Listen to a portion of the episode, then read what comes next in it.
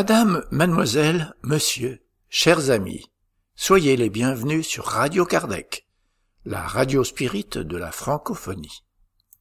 Cette nouvelle émission commencera avec Moment Spirit, le rayon de soleil et les mots. Nous ferons ensuite le point sur l'activité spirit avec nos invités. Nous vous proposerons ensuite d'écouter Isabelle André parler du celtisme et du spiritisme. Nous continuerons avec Ève et le livre de Léon Denis, La Grande Énigme, aujourd'hui le chapitre 8, L'action de Dieu dans le monde et dans l'histoire, partie 1. Nous vous proposerons ensuite une causerie du Césac avec Jean Van Gansberg, Faire le bien sans ostentation.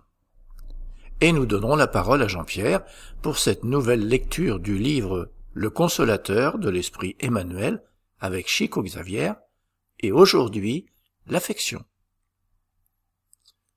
Chers auditeurs, nous allons commencer en diffusant un texte du projet Moment Spirit, une production de la Fédération Spirit du Paraná, au Brésil. Moment Spirit, c'est une collection de plus de 3800 messages d'optimisme, de joie et de motivation. Nous avons le plaisir de pouvoir participer à ce projet en enregistrant et en diffusant ce contenu en français. Pour les plus curieux, visitez la page momento.com.br. Aujourd'hui, le rayon de soleil et les mots. Écoutons.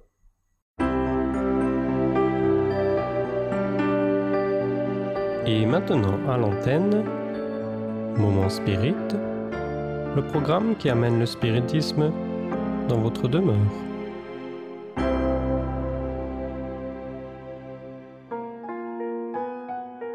Le rayon de soleil et les mots.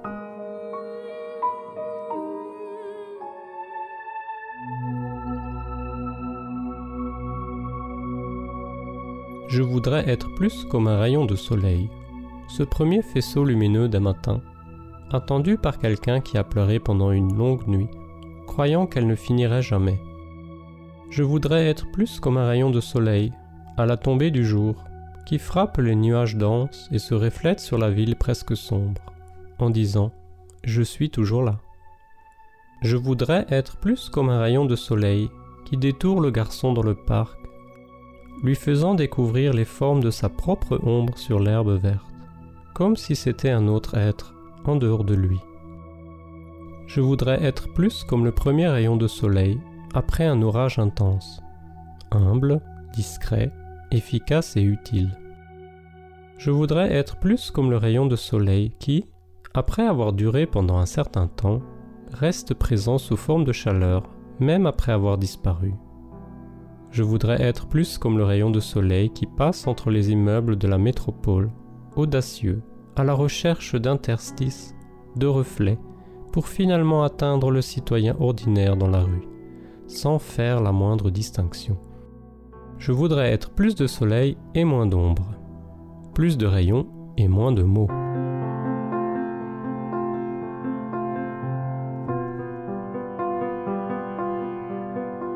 N'y a-t-il pas en nous une volonté d'en faire plus, d'être plus?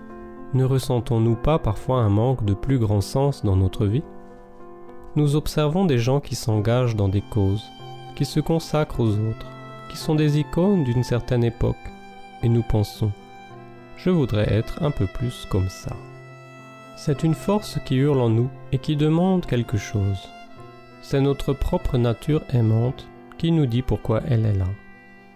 Que nous manque-t-il alors? Que nous manque-t-il pour être moins de discours et plus d'action Moins d'opinions et plus d'embrassades Moins de critiques et plus d'aide? Nous sommes submergés par la théorie. Beaucoup nous ont déjà montré le chemin de l'ascension, comme des alpinistes expérimentés, qui sont devant et acceptent de revenir, pour nous montrer les techniques et les voies possibles pour grimper en toute sécurité. Ils nous ont montré ce qu'il fallait faire, ils nous ont montré comment et quand. Qu'est-ce qui nous manque alors? Il nous manque l'impulsion, le saut, l'audace, la volonté bien dirigée, de petites initiatives, de petits projets, mais avec continuité, persistance et sérieux. Ce sont des micro-noyaux de fraternité, de civilisation, qui changent une nation entière et, par conséquent, le monde.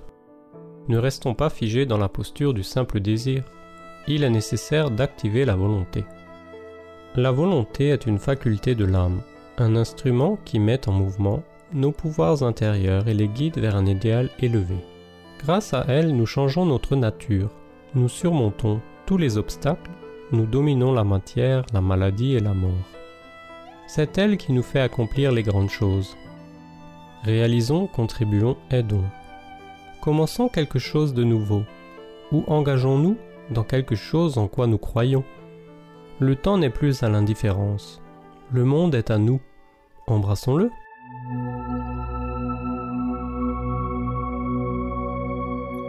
Je voudrais être plus comme le rayon de soleil qui passe entre les immeubles de la métropole, audacieux, à la recherche d'interstices, de reflets, pour finalement atteindre le citoyen ordinaire dans la rue, sans faire la moindre distinction. Je voudrais être plus de soleil et moins d'ombre, plus de rayons et moins de mots. Ainsi se termine un autre épisode de Moments Spirit, offert par livraria mundo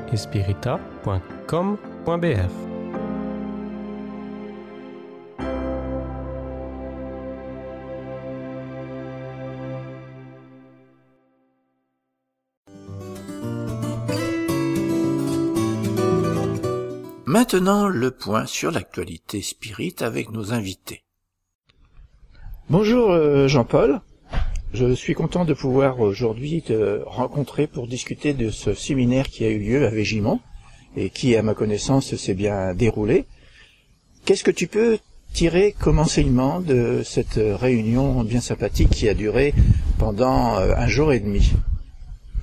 Bonjour Michel, bonjour chers auditeurs. Nous sommes toujours ici sur place à Végimont où nous avons eu la chance de profiter d'un temps extraordinairement beau, plus de 24 degrés. En Belgique, c'est qui vient dire qu'il fait toujours mauvais ici.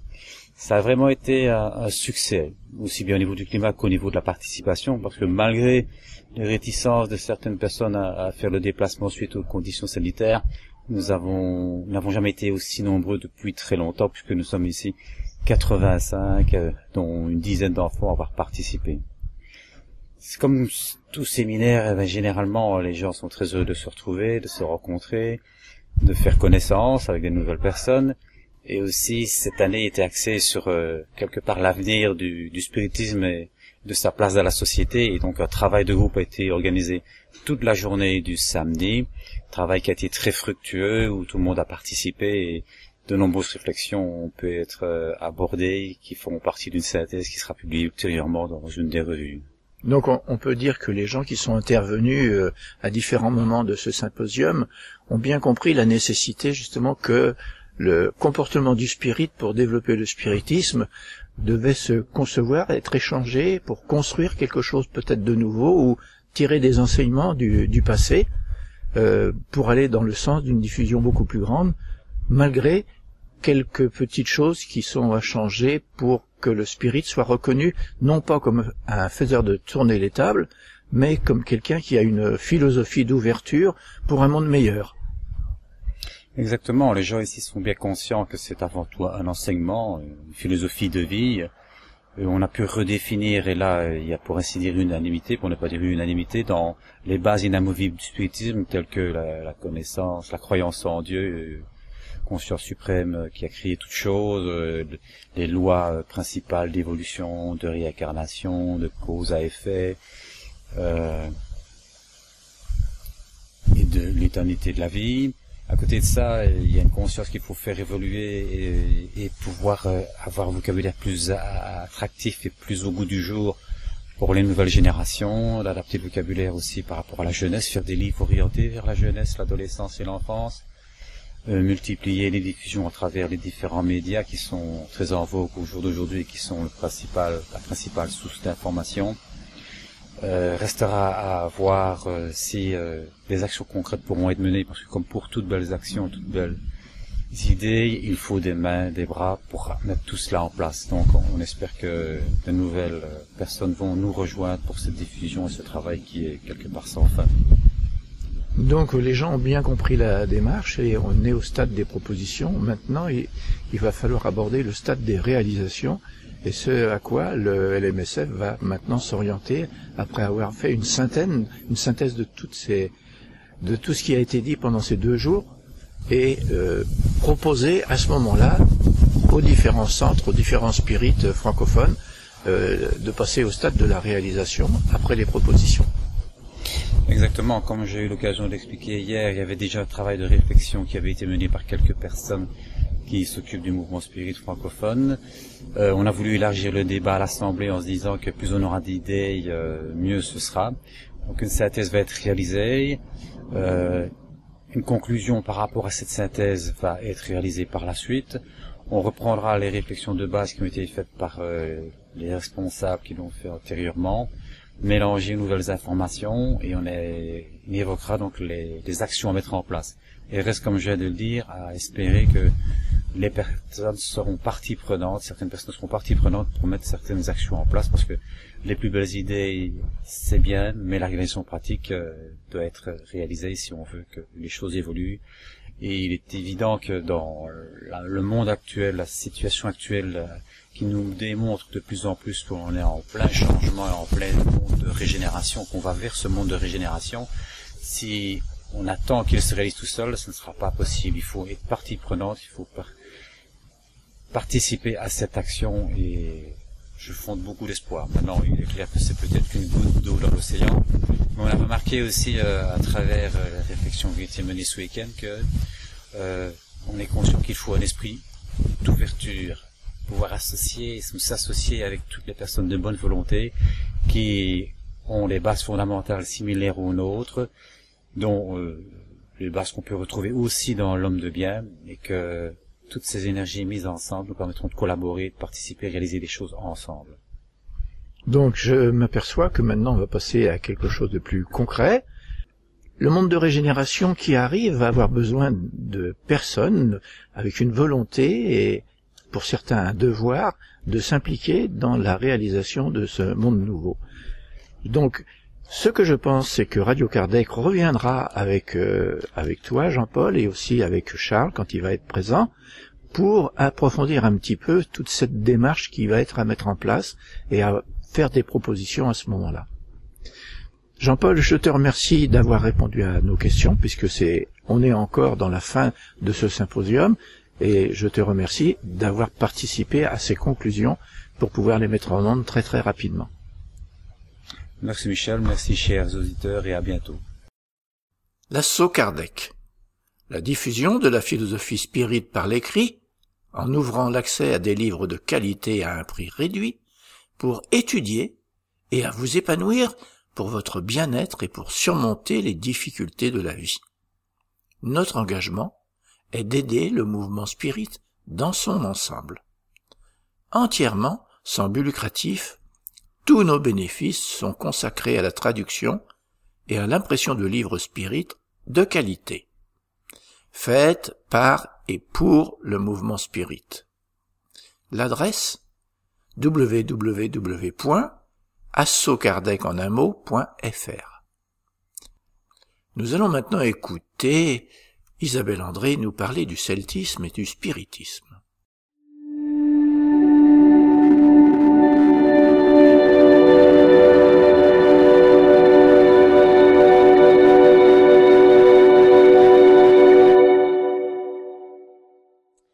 Donc euh, bonjour à toutes et à tous.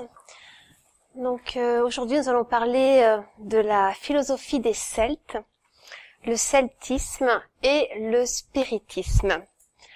Alors le codificateur euh, de la philosophie spirit, Alan Kardec, a pris comme pseudonyme le nom qu'il avait dans une vie antérieure quand il était druide, d'après des révélations médiumniques, druide en Bretagne. Donc c'est dire d'emblée le lien qui existe entre le celtisme, les Celtes, et le spiritisme. Ce lien a été mis par la suite en exergue par un autre pionnier euh, du spiritisme, c'est euh, Léon Denis, qui écrivit en 1925 un ouvrage intitulé Le génie celtique et le monde invisible. Et dans cet ouvrage, il pose clairement le spiritisme en filiation de la doctrine des Celtes. Donc, dans cet exposé, nous verrons les liens que l'on peut effectivement trouver entre le spiritisme et le celtisme. Mais d'abord, je présenterai brièvement euh, les Celtes et notamment la classe sacerdotale des druides. Alors avant de commencer, je vais euh, présenter euh, quelques définitions. Donc tout d'abord, le celtisme. Donc le celtisme concerne tout ce qui est lié aux Celtes, et les Celtes constituent une civilisation qui se définit par une des langues euh, communes, des langues celtiques, et par une culture euh, commune. On verra laquelle. Ensuite, euh, le druidisme est la croyance celtique dans laquelle les druides jouent le rôle d'intermédiaire entre les hommes et les dieux. Et enfin, le troisième concept, le spiritisme, c'est une doctrine philosophique et morale, ainsi qu'une science fondée sur la croyance en l'existence des esprits et en leur manifestation, et les cadres théoriques ont été codifiés dans la deuxième moitié du XIXe siècle par le français Alan Kardec. Voilà pour poser quelques, quelques concepts de base. voici mon plan.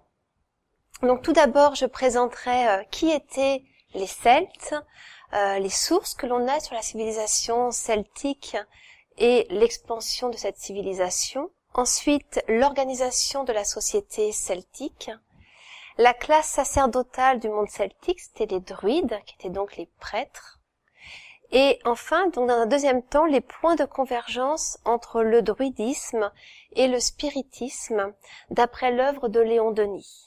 Donc là, il y aura trois sous-parties. D'abord, je présenterai l'objet de l'ouvrage Le génie celtique et le monde invisible. Ensuite, la question du divin, de l'immortalité de l'âme et de la réincarnation chez les Celtes et euh, en regard dans le spiritisme. Et enfin, les communications qui ont été données par l'esprit d'Alan Kardec concernant le celtisme qui se trouve à la fin de l'ouvrage de Léon Denis. Alors, donc tout d'abord, euh, la civilisation des Celtes et les sources que l'on a sur la civilisation des Celtes et leur expansion. Donc on a de très nombreuses sources historiques qui traitent des Celtes. Euh, les sources principales émanent du monde grec ancien, avec euh, des hommes comme Poly, Posidonios d'Apamée, Strabon, Denis d'Alicarnasse qui ont écrit sur les Celtes, mais aussi les Romains, et notamment euh, Jules César. Hein, César a conquis la Gaule, et euh, il a écrit La guerre des Gaules, où il parle de cette civilisation des Celtes, même s'il cherche à la dévaloriser pour faire son propre éloge. Ensuite, on a Tite-Live et Pline l'Ancien qui ont parlé des Celtes voilà pour les sources historiques majeures. Il y en a d'autres hein, que je ne cite pas. Nous avons également euh, quelques textes écrits en langue grecque, étrusque et en langue romaine, des inscriptions, euh, sachant que les Celtes avaient essentiellement une culture orale. Donc on a très très peu de textes celtes. Ils utilisaient une écriture sacrée, l'écriture ogamique, mais ils n'ont pas euh, écrit leur histoire euh, car pour eux, leur civilisation était essentiellement orale, l'écrit restait dans, le domaine du sacré. Toutefois, donc, euh, à partir du 7e siècle après Jésus-Christ, les Gallois et les Irlandais mettent par écrit des récits héroïques et des récits mythologiques du monde celte. Donc, on a des récits qui datent de, on va dire, du haut Moyen Âge, qui euh, permettent de connaître la philosophie, la mythologie des Celtes. Et puis, nous avons l'archéologie. Donc, nous avons Plusieurs euh, sites archéologiques ont été fouillés, notamment euh, au XIXe siècle. C'est le cas du site de Hallstatt, de l'Athènes dans le Jura suisse et Alésia près de Vix. Euh, sous Napoléon II, sous Napoléon III, pardon, notamment, ces sites ont été fouillés dans la deuxième moitié du XIXe siècle. Et aujourd'hui, les fouilles se perpétuent. Il y a de très nombreuses fouilles archéologiques et les connaissances sur le monde celtique sont de plus en plus importantes. Alors, pour de nombreux chercheurs, le noyau de la civilisation des Celtes, eh bien, c'est ce que l'on voit ici en violet un petit peu foncé, rose foncé, c'est cette Europe centrale. Et de ce noyau euh, celtique, il se serait répandu euh, donc euh, en Bretagne, en Gaule, euh, dans la péninsule ibérique et on verra même dans la vallée du Danube. Donc entre le 8e siècle avant Jésus-Christ et le 1er siècle après Jésus-Christ, car au 1er siècle après Jésus-Christ, eh bien, il y a la conquête romaine, donc la civilisation celtique va disparaître en grande partie, sauf en Irlande, ici. L'Irlande restera une terre celtique jusqu'au 5e siècle après Jésus-Christ, elle n'a pas été envahie par les Romains. Alors, il y a des recherches actuelles qui euh, euh sont en désaccord avec cette idée de noyau en Europe centrale. Des chercheurs euh, américains, des archéologues comme John Cock et Barry Cunliffe pensent que le noyau euh, celtique, ce serait l'arc atlantique, donc de la Manche jusqu'à toutes les côtes euh, atlantiques de la Gaule et euh, de la péninsule ibérique. Ce serait là où serait apparue la civilisation celtique à proprement parler, et cela en 1200, dès 1200 avant Jésus-Christ, donc l'âge du bronze, sachant que dans cet arc atlantique, il y avait de l'étain qui est nécessaire à la fabrication du bronze. Voilà donc pour les hypothèses du noyau de la civilisation euh, celtique. Alors il n'y avait pas d'unité politique chez les Celtes, hein, de très nombreuses tribus qui se faisaient la guerre très régulièrement, mais il y avait une culture commune. Donc c'est ce que l'on va voir à présent. Donc je vais euh, vous présenter l'organisation de la société celte. Alors, c'est une société qui est divisée en trois classes comme euh, la plupart des sociétés euh, de l'Antiquité, il y a la classe sacerdotale, qui sera présentée plus tard, ce sont les druides, donc les prêtres. On a la classe guerrière et la classe des producteurs. Alors les Celtes étaient avant tout des guerriers, euh, c'était des hommes libres qui se réunissaient autour d'un chef, avec des liens réciproques de fidélité et de protection un peu comme la société vassalique du Moyen Âge, la féodalité. Alors le chef justifiait son pouvoir par sa vaillance au combat et par sa prodigalité envers ses guerriers. Hein, il se partageait le butin. Et donc, euh, il fallait que ces guerriers reçoivent souvent du butin, et donc il y avait beaucoup de guerres pour que les chefs distribuent ces ce butin, partagent ce butin avec leurs guerriers, et ainsi ils assoyaient leur pouvoir. Alors ici, sur le diaporama, j'ai mis en, image, donc on a ici un, homme qui est habillé à, la façon celtique avec le carnix. C'est une très longue trompe de guerre qui faisait un, son épouvantable qui effrayait l'ennemi. Et à droite, vous avez donc une, armure celte. Alors je remets la première carte, celle de tout à l'heure, pour évoquer l'expansion des Celtes. Donc euh, les Celtes ont conquis de très nombreux territoires. Ils ont conquis euh, l'Italie du Nord, ils ont ravagé Rome en 386 avant Jésus-Christ. Ensuite, ils ont conquis la vallée du Danube et ils sont allés piller euh, la Grèce et notamment le sanctuaire de Delphes en 279 avant Jésus-Christ. Et certains Celtes se sont même établis en Asie mineure, dans l'actuelle Turquie. Ce sont les fameux Galates dont parle Paul dans ses épîtres. Alors, à côté de cette élite guerrière, il y avait euh, le peuple qui se composait essentiellement d'agriculteurs et d'éleveurs. Et aussi d'artisans extrêmement habiles. Les Celtes étaient très réputés pour le travail du métal, et cela à travers toute la Méditerranée. C'est de très très grands euh, orfèvres, notamment. Alors d'après les récentes découvertes archéologiques, on sait qu'il y avait en Gaule, par exemple, une ferme tous les 700 mètres. Ce sont des agriculteurs, des éleveurs et des artisans. Donc ici, on a une reconstitution d'une ferme euh, gauloise avec, euh, on a des murs qui sont faits de, bois, une structure en bois recouverte de torchis. Donc le torchis, c'est ce que l'on voit ici, c'est un mélange de paille et de boue, de terre, avec une couverture de chaume chaume étant la, tige des céréales. Euh, et euh, ici donc on voit aussi un, grenier sur euh, sur pilotis hein, pour être protégé donc des, des rongeurs et autres animaux nuisibles. Et ces, ces, habitations étaient rassemblées en, en hameaux ou même dans des habitats fortifiés qu'on appelle les hill forts ou encore les oppidas, comme l'oppidum d'Alésia, qui est très célèbre, qui a été conquis par euh, euh, les Romains à l'époque de Vercingétorix de la guerre des Gaules. Voici un, oppidum, un oppidum des oppidas, donc euh, un village celtique hein, d'après un dessin, et donc sur, sur une colline fortifiée ce village. Alors tout en bas de la hiérarchie sociale, il y avait des esclaves qui étaient essentiellement des prisonniers de guerre. Et comme dans toutes les euh, sociétés antiques, les esclaves étaient privés de tous les droits. Et les femmes, les femmes celtes euh, jouaient un rôle majeur. Elles étaient l'égale des hommes. C'est une société très égalitaire sur le plan du sexe homme-femme. Euh, elle pouvait combattre. Et d'ailleurs, jusqu'au 7e siècle après Jésus-Christ en Irlande, toute femme propriétaire d'un domaine devra participer au service militaire. Il y a même eu des femmes qui ont conduit des armées, qui ont des reines qui ont conduit des armées. Donc des femmes qui pouvaient combattre et qui étaient consultées sur toutes les questions importantes, notamment de politique. Elles avaient donc les mêmes droits que les hommes, hormis pour le sacerdoce, euh, qui restait masculin. Il n'y avait pas véritablement de druidesse. Il y avait les druides et, par contre, les femmes pouvaient avoir accès à la divination, à la vision prophétique. Elles pouvaient être euh, prophétesses. Donc c'est ce qui nous amène à traiter de la classe sacerdotale des druides.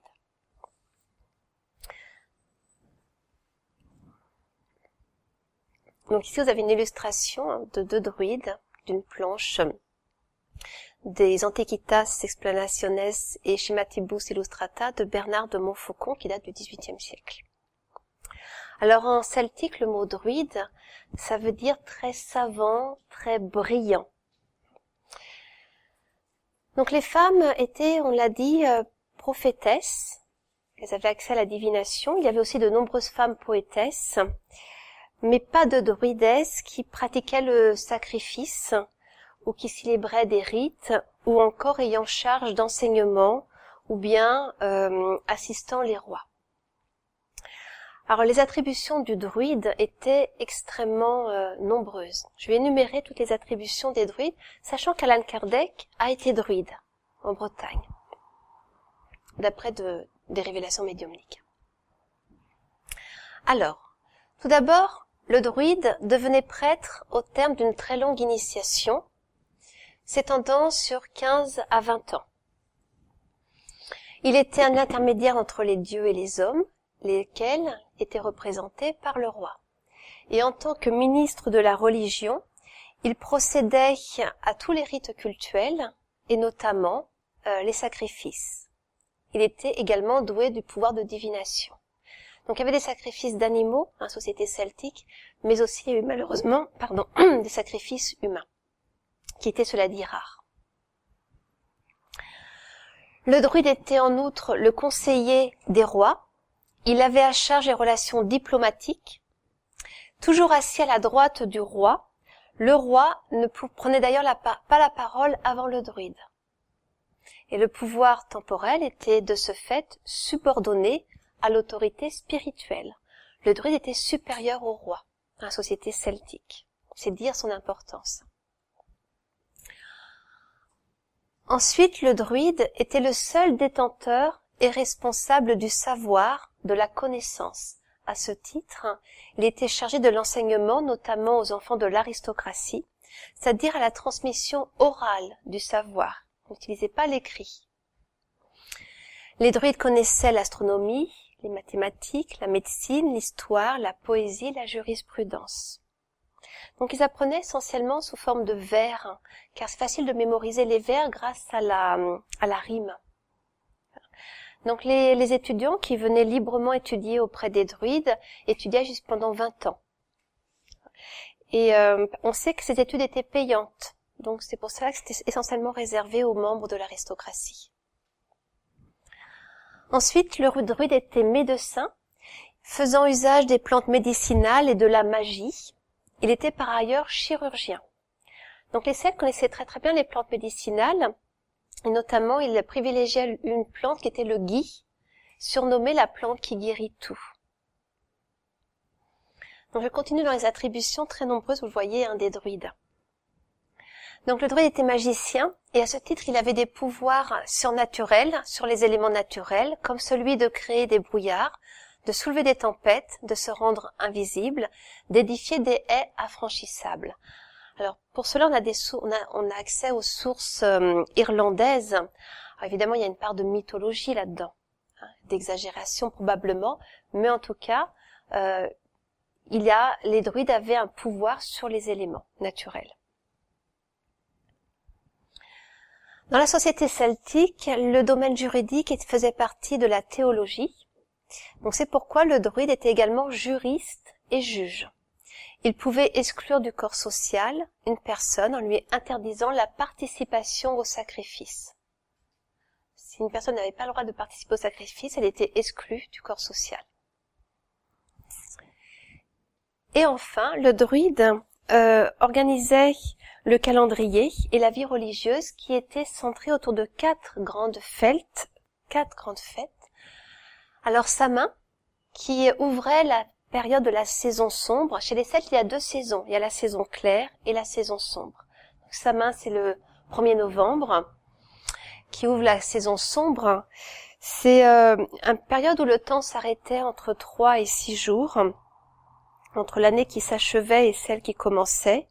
Et dans cette brèche, les communications avec le Cid étaient possibles. Alors le Cid, on l'étudiera tout à l'heure, on verra ça, c'était le monde de l'au-delà, le monde spirituel, le monde des morts. Et donc, euh, c'était une période privilégiée pour communiquer avec les esprits. Et donc, il y avait parfois des messagères célestes qui venaient se communiquer aux vivants. Et certains avaient accès, par la vision spirituelle, ils pouvaient voir cet au-delà, ce Cid, et le décrire. Ensuite, on a un bolk le 1er février où avait lieu des lustrations, c'est-à-dire des purifications par l'eau, euh, pour débarrasser la communauté des souillures de l'hiver. Ça correspondait au Lupercal des Romains. Ensuite, Belten. Alors, Belten, c'est l'adoration euh, du dieu Lug, le dieu du soleil, sous sa forme solaire, justement, Bel, le dieu Bel qui avait lieu le 1er mai. C'était la fête des druides, qui marquait le début de la saison claire et des activités guerrières. À ce moment-là, ils allumaient de grands feux et on faisait passer les troupeaux et les gens entre les bûchers pour demander au dieu la fécondité. La fécondité des troupeaux et la fécondité des femmes pour avoir des enfants. Elle sera après christianisée cette fête, hein, ce sera la fête du 1er mai, du fête de mai, et aussi euh, des feux de la Saint-Jean. Et enfin, Lugnasa, donc c'est l'adoration là de Lug sous sa forme royale, qui était célébrée le 1er août et qui marquait le temps de l'abondance, hein, marqué par euh, les nouvelles récoltes. Et on célébrait le pouvoir royal.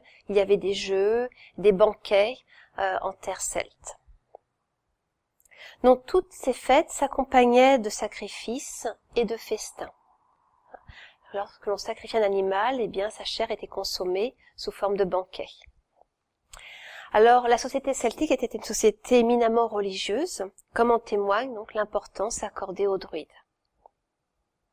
Donc voilà pour cette présentation brève hein, de la euh, civilisation celtique.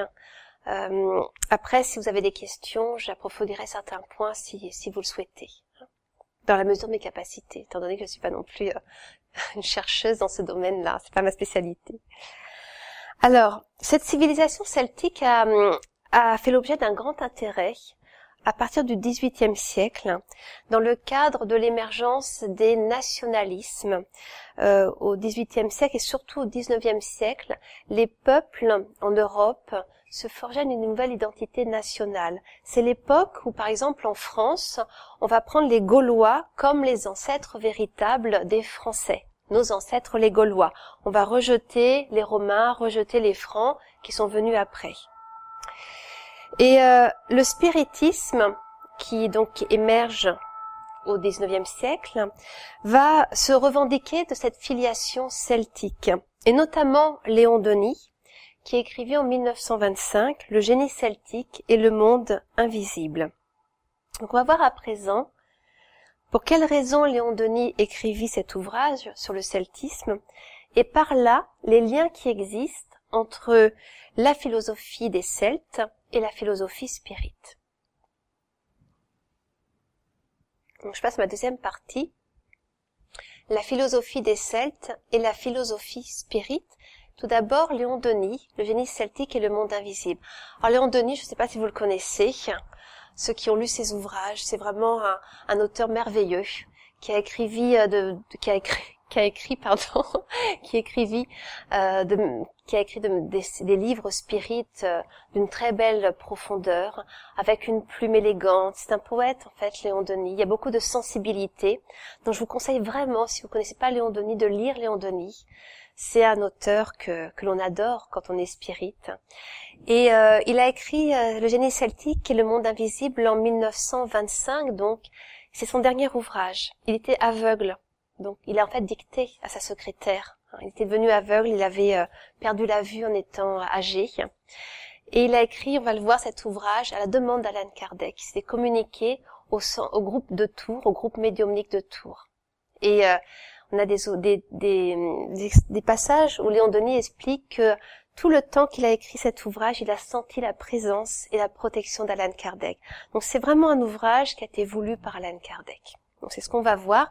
Je vais vous citer euh, un passage de l'introduction, un extrait. Alors, donc c'est Léon Denis qui écrit ceci.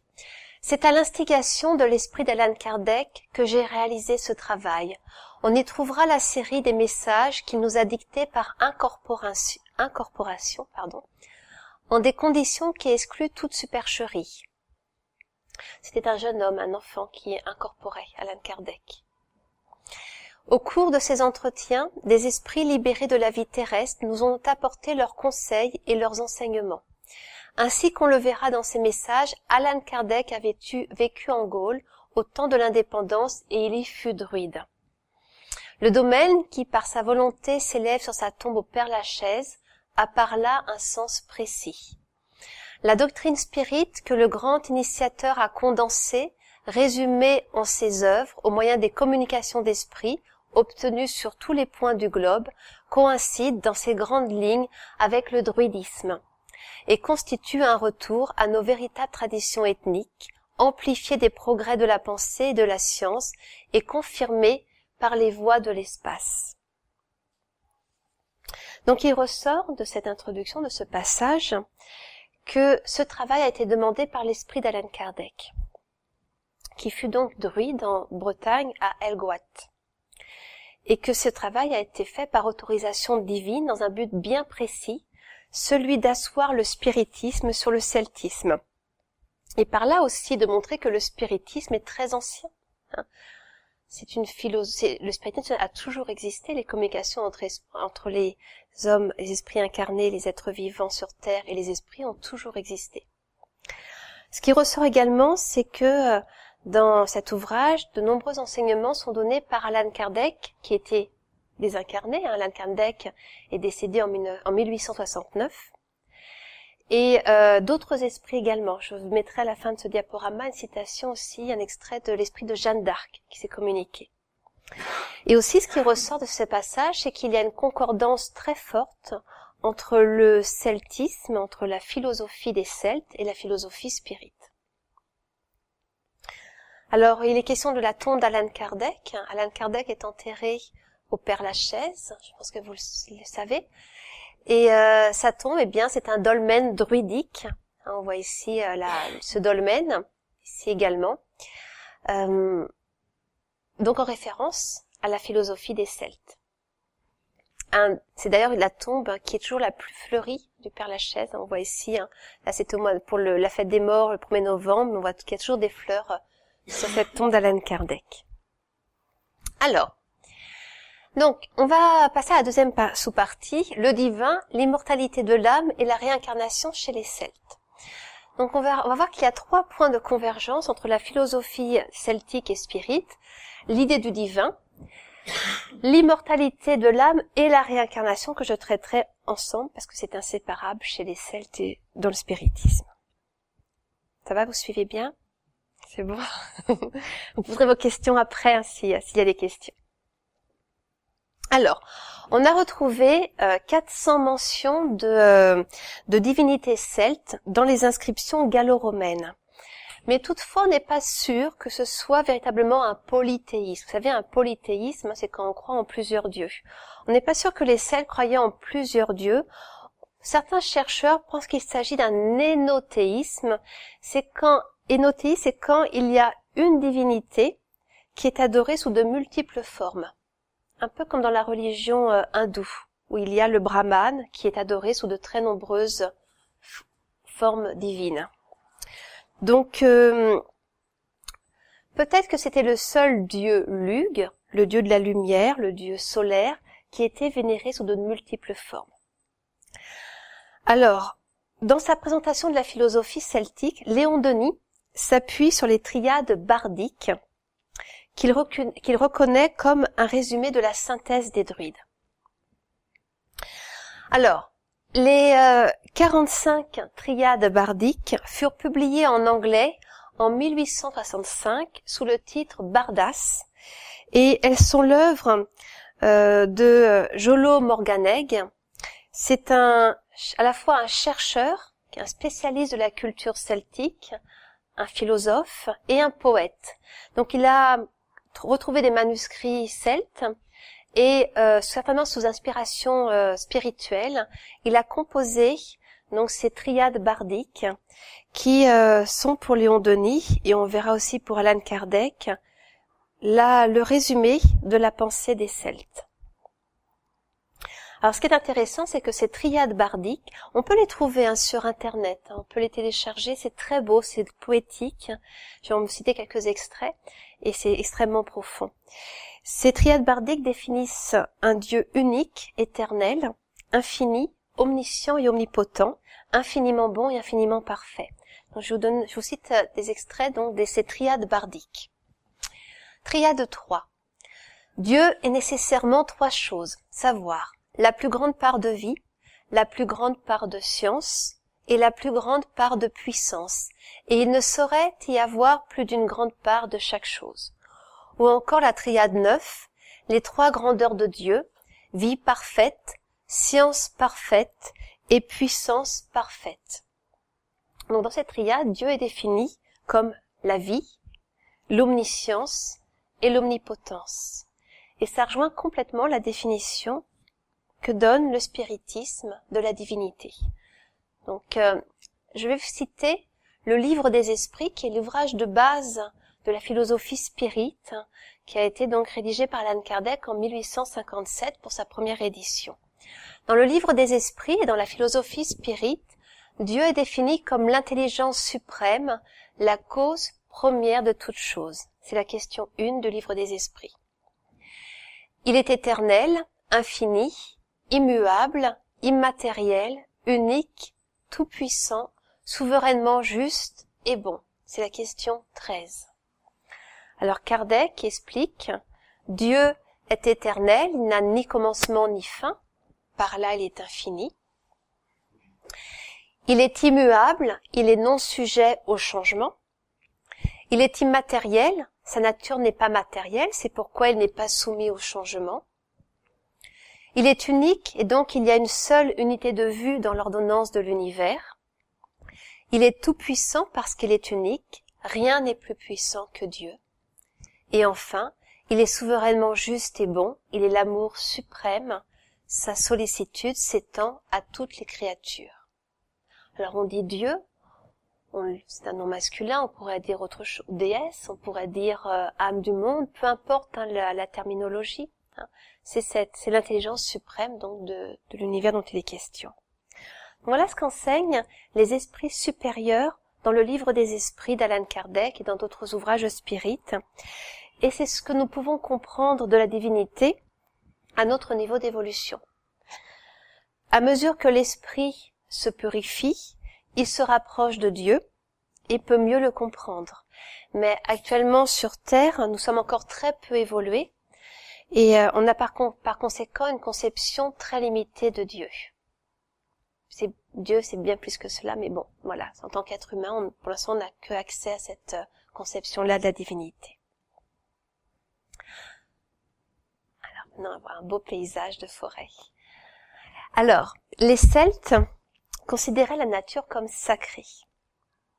Et ils reconnaissaient une présence divine dans les forêts, dans les lacs, euh, aux sources des fleuves, euh, sur les collines. Et les druides et les prophétesses recevaient des communications médiumniques dans les forêts, notamment. Dans des espaces, en fait, qui étaient pris, qui étaient euh, protégés, des espaces où il y a moins de, euh, de fluides qui peuvent gêner ces communications médiumniques. Euh, plus, en tout cas, c'est moins gênant que dans l'agitation des villages ou des villes. D'ailleurs, donc euh, en celtique, le mot forêt, le mot temple sont synonymes. Donc c'est dire hein, le caractère sacré de la nature pour les Celtes. Alors, euh, certains lieux sacrés étaient transformés en sanctuaires. il y a de nombreux sanctuaires, des traces de sanctuaires dans les forêts. Et on a retrouvé aussi, par exemple, des milliers euh, de débris euh, de, statues de bois qui étaient jetées en offrande aux sources de la Seine. La Seine était un fleuve sacré pour les Celtes. Donc, ce qui est intéressant, c'est donc la nature pour les Celtes est sacrée, elle est emplie de divinité. Et le spiritisme voit également Dieu partout présent dans l'univers. Dieu n'est pas quelque part euh, inaccessible. En fait, on est entouré de la divinité. On ne peut pas le percevoir parce que voilà, on n'est pas encore, euh, on a ce corps matériel, on n'est pas encore suffisamment évolué, mais Dieu est partout présent. Et euh, dans la Genèse, les miracles et les prédictions sur le spiritisme, Alan Kardec compare Dieu à un fluide intelligent remplissant l'univers infini. La nature entière est plongée dans le fluide divin. Chaque créature est constamment en présence de Dieu. Donc c'est pour ça, c'est pourquoi le spiritisme considère la nature comme un temple divin. Et d'ailleurs, euh, Léon Denis aimait beaucoup la nature. Il allait contempler euh, euh, la beauté de la nature dans les montagnes. C'était un marcheur solitaire qui aimait beaucoup se promener en montagne ou sur le long de l'océan, au bord de l'océan en Bretagne. C'est un amoureux de la nature, Léon Denis. Donc le celtisme et le spiritisme partagent une même conception du divin, qui est une divinité unique et présente dans tout l'univers. Maintenant, je vais passer à la deuxième partie. Les Celtes croyaient aussi en l'immortalité de l'âme. Donc, ce sera mon deuxième point, l'immortalité de l'âme et la réincarnation. Alors, le terme âme, c'est euh, défini comme un être immatériel et individuel. C'est le principe intelligent en qui réside la pensée, la volonté, le sens moral et qui survit au corps. Dans ce sens, âme est synonyme d'esprit. Nous sommes des âmes, hein, des esprits, incarnés temporairement dans un corps. Donc nous sommes des, esprits immortels, enchaînés temporairement à ce corps mortel. Alors les Celtes considéraient l'âme immortelle et euh, l'âme selon eux, après la mort, rejoignait un au-delà qu'ils appelaient le Cid, qui, était un lieu de pureté et de beauté. Et ils croyaient également à la pluralité des existences, c'est-à-dire la réincarnation, l'âme qui, euh, après la mort, après un certain temps dans le monde spirituel, revient dans un nouvel enfant à naître. Alors là-dessus, les sources historiques sont nombreuses. Je vais vous en citer quelques-unes. On a aussi des euh, textes mythologiques irlandais et aussi les triades bardiques. je vais vous citer ces différentes sources qui montrent que ces Celtes croyaient en l'immortalité de l'âme et en la réincarnation, et après je ferai le lien avec le spiritisme. Alors on revient à César. Donc César, Jules César, dans la guerre des Gaules, au chapitre 6, écrit Ce dont il, il parle ici des druides, cherche surtout à persuader, c'est que les âmes ne périssent pas, mais passent après la mort d'un corps dans un autre, cela leur semble particulièrement propre à exciter le courage en supprimant la peur de la mort. Et un autre auteur, qui est Diodore au livre 5, euh, écrit Chez les Celtes a prévalu la doctrine pythagoricienne que les âmes des morts sont immortelles et qu'après un nombre d'années déterminées, elles commencent une vie nouvelle en prenant un corps nouveau. On raconte même que Pythagore, ce célèbre philosophe et mathématicien d'origine grecque, mais qui a fondé une école de sagesse en Italie du Sud au VIe siècle avant Jésus-Christ, eh bien Pythagore aurait été formé chez euh, les Brahmes en Inde, les, les voyants, les, euh, prêtres euh, de l'hindouisme, mais aussi chez les Celtes. Et les Grecs et les Romains considéraient les Celtes comme de très grands philosophes. Donc voici donc les traces hein, de cette euh, croyance en la réincarnation chez les Celtes dans les auteurs antiques. Maintenant, un autre texte un peu plus long, je vais vous faire lire un petit peu, qui est, euh, est, le chant du Taliesin qui a été mis par écrit donc au XIVe euh, siècle, qui est cité par Léon Denis. Alors, existant de toute ancienneté au sein des vastes océans, je ne suis point né d'un père et d'une mère, mais des formes élémentaires de la nature, des rameaux du bouleau, du fruit des fruits, des fleurs de la montagne.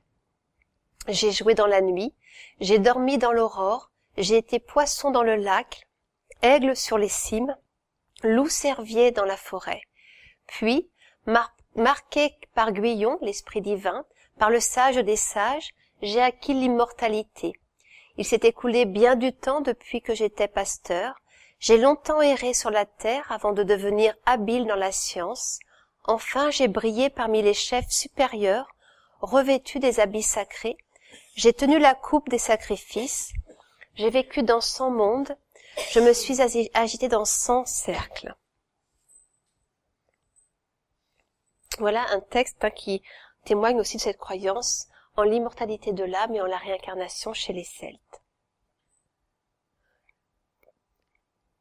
Donc c'est les textes mythologiques irlandais euh, du haut Moyen Âge décrivent également le Cid. Le Cid, ça veut dire la paix. C'est donc l'au-delà où euh, séjournent les esprits mortels selon les Celtes. Euh, ce Cid enveloppe le monde des vivants. C'est un lieu d'harmonie et de joie où tout est beau, et éternellement jeune. Tous les, euh, les esprits se présentent sous des formes jeunes. C'est pour les Celtes un lieu où les héros qui étaient morts au combat banquettent éternellement, au son de musique délicieuse. On y trouvait selon les Celtes des palais de cristal. Et ce monde des morts s'ouvrait au monde des vivants en certains lieux, on l'a vu avec sa main, le 1er novembre, en certaines, certaines dates, pardon, et en certains lieux, notamment euh, les lacs et les îles. On pense à l'île d'Avalon, la Dame du lac, hein, la légende arthurienne, Viviane, Morgane, le roi Arthur, Lancelot, tout cela en fait provient de la mythologie celte. Et euh, la prêtresse Morgane, la prêtresse Viviane, donc euh, dans, ces, dans, dans ce lac, autour, dans cette île d'Avalon qui était dans, situé sur le lac euh, d'Avalon. Alors, euh, on a, on a une description de ce Cid dans un ouvrage du Haut Moyen Âge irlandais qui s'appelle les, aventures de Cormac dans la terre de promesse. Où euh, d'où il est écrit D'où viens-tu, ô guerrier dit Cormac Et le guerrier répond D'un pays où il n'y a que la vérité, et où il n'y a ni âge, ni déclin, ni obscurité, ni mal, ni envie, ni jalousie, ni haine, ni méchanceté. Donc là, il décrit le Cid, l'au-delà des Celtes. Donc ce qui ressort de ce que je vous ai lu, c'est que pour les Celtes, l'âme est immortelle, elle ne périt point. Le monde des esprits est un monde heureux, harmonieux, beau, et que l'âme, après la mort, passe d'un corps dans un autre, c'est le principe de la réincarnation, c'est-à-dire le retour de l'esprit à la vie corporelle. Alors la doctrine spirite qui a été codifiée par Alan Kardec enseigne, également l'immortalité de l'âme, comme vous le savez, hein, pour la majorité, pour vous tous, hein, je pense, Et, euh, et les nombreuses manifestations spirites apportent la preuve, hein, les communications des esprits apportent la preuve de cette immortalité de l'âme. Je vous cite le livre des esprits, au livre 2, chapitre 3. Sur l'âme après la mort, question 149. Que devient l'âme à l'instant de la mort? Les esprits répondent, elle redevient esprit, c'est-à-dire qu'elle rentre dans le monde des esprits qu'elle avait quitté momentanément. Par contre, d'après les communications spirites qui ont été reçues tout au long du XIXe siècle, au XXe siècle et encore aujourd'hui, l'au-delà, le monde spirituel, n'est pas seulement un monde merveilleux où tout est beau et tout est harmonieux. En fait, il existe une infinité de plans spirituels, c'est-à-dire de lieux dans le monde spirituel. Il y a des plans spirituels magnifiques. On sait qu'il y a des plans euh, ou qui sont baignés de lumière divine, qui sont euh, étincelants de beauté, où il y a des paysages magnifiques, des esprits, des esprits évolués moralement accèdent à ces plans. Mais on sait aussi qu'il y a des plans inférieurs, beaucoup moins euh, beaux, euh, car les esprits qui s'y trouvent sont troublés et, et donc leurs pensées créent des vibrations, on va dire basses, et donc les paysages sont beaucoup moins beaux, ça peut être même sombre. Donc il existe une infinité de plans spirituels. En fonction, qui sont adaptés au niveau d'évolution morale des esprits qui s'y trouvent. Donc par contre, la réincarnation est un enseignement commun à ces deux doctrines. Euh, je vais citer maintenant encore le livre des esprits concernant la réincarnation. Question 166 du livre des esprits. Comment l'âme qui n'a point atteint la perfection pendant la vie corporelle peut-elle achever de s'épurer C'est la question que pose Alain Kardec et les esprits répondent en subissant l'épreuve d'une nouvelle existence. Comment l'âme accomplit-elle cette nouvelle existence? Est-ce par sa transformation comme esprit?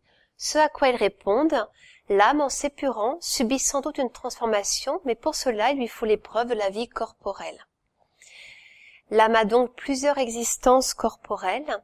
Oui, tous nous avons plusieurs existences. Et enfin, question 167 du livre des esprits, quel est le but de la réincarnation? Expiation, amélioration progressive de l'humanité, sans cela, où serait la justice?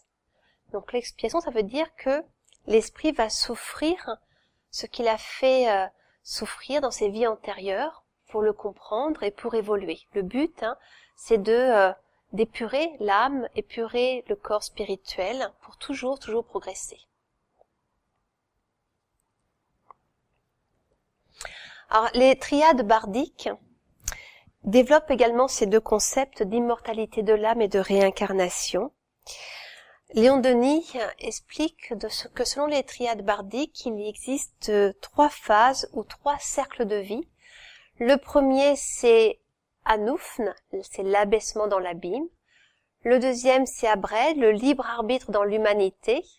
Et enfin, la béatitude de l'amour parfait dans le ciel, c'est Gwynfid. Dans le livre des esprits, il est expliqué que les esprits sont créés simples et ignorants. Ils progressent au cours de très nombreuses existences, au cours desquelles ils sont soumis à la réincarnation. Donc on peut dire que ces premiers cercles, ce sont les c'est le premier de le cercle de la, création des esprits. La réincarnation dans les euh, différents mondes, notamment dans l'humanité, jusqu'à ce que les esprits deviennent de purs esprits et qu'ils vivent dans des mondes divins. Donc tous les esprits créés doivent un jour devenir des purs esprits. Donc un jour nous serons des esprits de lumière, des purs esprits. Et là, il s'agit donc de ces mondes de lumière que les Celtes appelaient Gwynfid.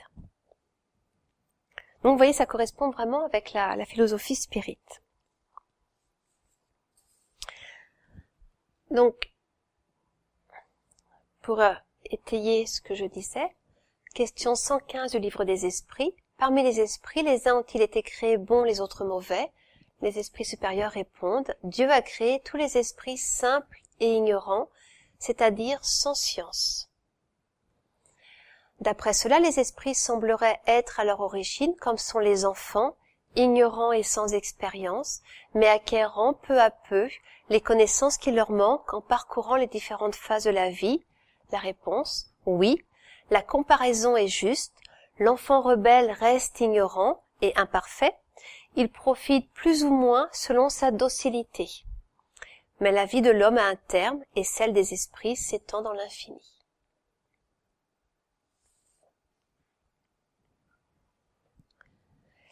Donc on voit que ces deux doctrines, spirit et celtique, sont deux doctrines d'évolution, de progrès et de liberté, puisque Dieu donne le libre arbitre à l'être humain, qui est l'artisan de sa propre édification. Tous les esprits sont créés simples et ignorants, et c'est par leurs efforts, par les épreuves aussi, que peu à peu ils acquièrent de l'expérience et ils acquièrent des qualités morales qu'ils développent sans cesse. Donc je vais terminer en citant, en expliquant les communications d'esprit d'Alan Kardec concernant euh, le celtisme. Donc à la fin de l'ouvrage de Léon Denis, euh, la parole est donnée aux esprits supérieurs, notamment l'esprit d'Alan Kardec, qui s'est donc communiqué, je vous le disais tout à l'heure, au groupe de Tours. Vous avez ici à droite un portrait d'Alan Kardec. Alors, on y apprend dans ces communications. Alors, il faut vraiment les lire, c'est très intéressant. Euh, je vous mettrai après les références bibliographiques. Là, j'ai juste en résumé quelques-unes. Et ensuite, c'était des passages.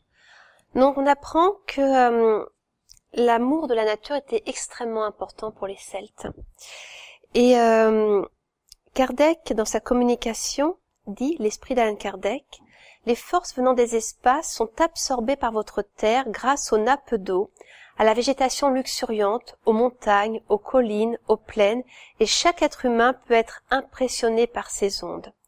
Les mers et les forêts sont des conducteurs fluidiques, c'est-à-dire des conducteurs d'énergie, de cette énergie qui émane donc de, l'univers, qui vient de l'énergie divine. Donc euh, la nature est un lieu préservé des passions humaines, c'est pour ça que c'est un lieu plus pur, et c'est pourquoi, explique Alan Kardec dans ses communications, les druides et les prophétesses invoquaient les forces de la nature et communiaient avec elles. Donc il explique que c'était des médiums, les druides, les prophétesses étaient des, des médiums qui étaient doués de facultés psychiques et morales très développées, qu'ils entraient en extase et qu'ils voyaient dans ces extases les différents plans spirituels ils recevaient des communications médiumniques de haute portée et transmettaient cela euh, à leur peuple. Donc il explique aussi que les druides ont été placés sur Terre, sont des esprits supérieurs qui sont venus s'incarner sur Terre pour apporter de la lumière aux êtres humains, euh, mais que au contact des êtres humains qui étaient moins évolués, eh bien l'enseignement des druides a été dénaturé au fil des siècles. Il dit, les consciences se sont obscurcies et les intuitions se sont voilées, les initiations se sont fermées. Euh, mais euh, donc cette étincelle euh, divine déposée par les druides, cet enseignement divin qui a été donné par les druides, est, est resté dans le cœur des hommes et que, eh bien, il s'est poursuivi mais qu'il a eu ses flux et ses reflux comme les marées. Et je cite encore l'esprit d'Alan Kardec. De par la loi des réincarnations, les vagues humaines ne sont pas de la même évolution, donc n'aspirent pas à un degré égal les ondes de l'espace. Il y a donc eu des retours en arrière depuis les druides. Et enfin, il explique que les triades bardiques qui ont été composées par Yolo Morganec de manière médiumnique, eh bien, émanent bien de la pensée celtique. Il est fort probable que ce Yolo Morganek a été la réincarnation d'un homme qui aurait vécu à cette époque-là. Et euh, il explique Alan Kardec dans ses communications qu'il y avait bien ces trois cercles d'existence et que le plus élevé, Gwynfid, correspond au foyer divin, à l'amour divin, qui n'est ressenti qu'à partir d'une certaine élévation morale. Et il dit, ce grand foyer vibratoire anime tout l'univers, et de degré en degré, chaque être reçoit les inspirations et les impressions directes de ce foyer que l'on appelle Dieu sur la terre. Et donc certains druides, par leur haut niveau d'évolution morale, pouvaient percevoir ce foyer divin, voyer la lumière divine, et ils pouvaient donc transmettre leur foi à, aux, aux Celtes, au peuple. Alors, je, je, ne cite que quelques passages. Euh, évidemment, c'est intéressant de lire ces communications. Je vais terminer par euh, une communication médiumnique qui est insérée dans l'ouvrage de Léon Denis, qui a été donnée par l'Esprit Bleu, qui euh, se communiquait beaucoup au centre de Tours. Et l'Esprit Bleu, c'est un esprit très évolué, très très évolué. C'est l'esprit de Jeanne d'Arc qui protégeait euh, ce groupe de Tours. Elle a donné cette communication suivante à la fin de l'ouvrage. Dieu est la lumière supérieure, la vie initiale, la grandeur éternelle. En étudiant, en analysant le celtisme, cette force s'accroîtra, soit s'accroîtra, pardon. Un désir de comprendre les lois de la vie universelle s'emparera de la créature humaine.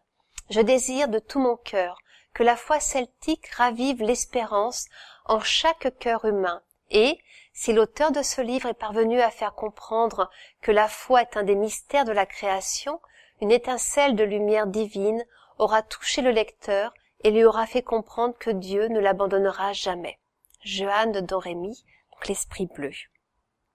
Et donc le spiritisme vient accomplir ce rôle, celui de raviver la foi en Dieu, en l'immortalité de l'esprit incarné et en sa perpétuelle progression vers le bien et vers le bonheur suprême.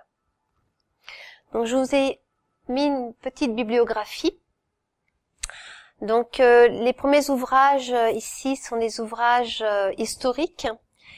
J'ai mis également l'adresse d'un site internet sur les Celtes. Et enfin, donc, Alan Kardec, le livre des esprits, et Léon Denis, le génie celtique et le monde invisible. Ces ouvrages, on peut s'y procurer aux éditions Filman, qu'on trouve sur Internet, ou en téléchargement gratuit sur l'encyclopédie Spirit, sur le site de l'encyclopédie Spirit. On a aussi quelques ouvrages ici de Kardec qui sont en vente. Voilà. Et un, un chêne, symbole des, des druides, pour vous remercier pour votre attention. La revue Spirit existe depuis 1858. Sa réalisation est prise en charge par le mouvement Spirit francophone. Elle est éditée au format papier en couleur et haute qualité d'une part, et au format numérique d'autre part. Vous y trouverez l'illustration des principes de base du spiritisme, des dossiers qui approfondissent un thème à chaque numéro et des articles plus légers. Cette revue est un outil privilégié d'étude du spiritisme. Elle peut être prise comme support de discussion dans un centre spirit.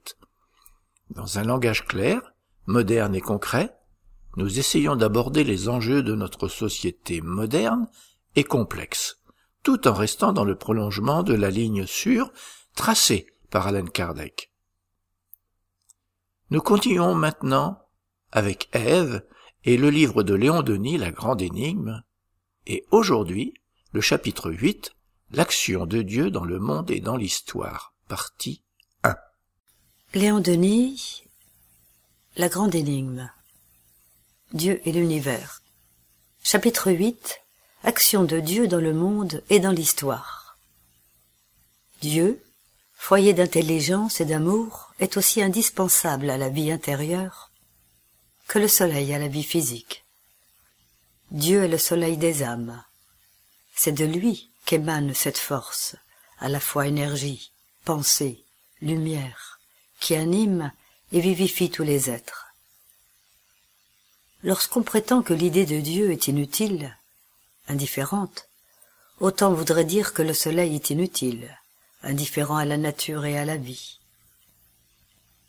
Par la communion de pensée, par l'élévation de l'âme à Dieu, il se produit comme une pénétration continue, une fécondation morale de l'être un épanouissement graduel des puissances cachées en lui, car ces puissances, pensées et sentiments ne peuvent s'éveiller, grandir, que par de hautes aspirations, par les élans de notre cœur. En dehors de cela, toutes ces forces latentes sommeillent en nous. Elles restent inertes, endormies. Nous avons parlé de la prière. Expliquons-nous encore sur ce mot. La prière est la forme, l'expression la plus puissante de la communion universelle. Elle n'est pas à nos yeux ce que tant de personnes supposent, une récitation banale, un exercice monotone et souvent répété. Non. Par la vraie prière, celle qui ne comporte pas de formule, l'âme s'élance vers les régions supérieures. Elle y puise des forces, des lumières. Elle y trouve un soutien que ne peuvent saisir ni comprendre ceux qui méconnaissent Dieu. Prier, c'est se tourner vers l'être éternel. C'est lui exposer nos pensées et nos actions pour les soumettre à sa loi et faire de sa volonté la règle de notre vie. C'est se procurer par là même la paix du cœur, la satisfaction de la conscience, en un mot, ce bien intérieur qui est le plus grand, le plus impérissable de tous les biens. Nous dirons donc que méconnaître, négliger la croyance en Dieu et la communion de pensée qui s'y rattache, la communion avec l'âme de l'univers, avec ce foyer d'où rayonne à jamais l'intelligence et l'amour, ce serait en même temps méconnaître ce qu'il y a de plus grand et dédaigner les puissances intérieures qui font notre véritable richesse. Ce serait fouler aux pieds notre propre bonheur, tout ce qui peut faire notre élévation, notre gloire, notre félicité. L'homme qui méconnaît Dieu et ne veut pas savoir quelle force, quelle ressource, quel secours viennent de lui, celui-là est comparable à un indigent qui habite à côté de palais pleins de trésors et risque de mourir de misère devant la porte qui lui est ouverte et par où tout l'invite à entrer. Parfois, on entend certains profanes dire moi, je n'ai pas besoin de Dieu. Parole triste et déplorable. Parole orgueilleuse de ceux qui, sans Dieu, ne seraient rien, n'auraient jamais existé. Oh, ces cités de l'esprit humain, cent fois pires que celles du corps. La fleur a-t-elle jamais dit Je n'ai pas besoin de soleil L'enfant a-t-il jamais dit je n'ai pas besoin de père. L'aveugle, je n'ai pas besoin de lumière. Puis, nous le savons, Dieu n'est pas seulement la lumière des âmes, il est aussi l'amour. Et l'amour est la force des forces.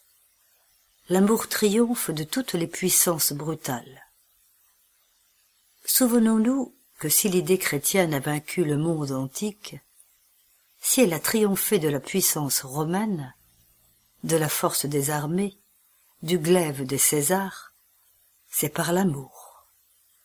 Elle a vaincu par ses paroles, heureux ceux qui ont la douceur, car ils posséderont la terre. En effet, il n'y a pas un homme, si dur, si cruel soit-il, qui ne se sente désarmé envers vous s'il est convaincu que vous voulez son bien, son bonheur, que vous le voulez d'une façon réelle et désintéressée. L'amour est tout-puissant. Il est la chaleur qui fait fondre les glaces du scepticisme, de la haine, de la fureur, la chaleur qui vivifie les âmes engourdies, mais prêtes à éclore et à se dilater sous ce rayon d'amour. Remarquez-le. Ce sont les forces subtiles et invisibles qui sont les reines du monde, les maîtresses de la nature. Voyez l'électricité. Cela ne pèse rien et ne paraît rien. Et cependant, l'électricité est une force merveilleuse. Elle volatilise les métaux et décompose tous les corps. Il en est de même pour le magnétisme qui peut paralyser le bras d'un géant. De même, l'amour peut dominer la force et la réduire. Il peut transformer l'âme humaine, principe de la vie en nous, siège des forces de la pensée. Voilà pourquoi Dieu, étant le foyer d'amour universel, est aussi la puissance suprême. Si nous savions à quelle hauteur, à quelle grande et noble tâche, notre esprit peut parvenir par une compréhension profonde de l'œuvre divine, par une pénétration de la pensée de Dieu en nous, nous serions transportés d'admiration. Il est des hommes qui s'imaginent qu'en poursuivant notre ascension spirituelle, nous finirons par perdre l'existence pour aller nous anéantir dans l'être suprême.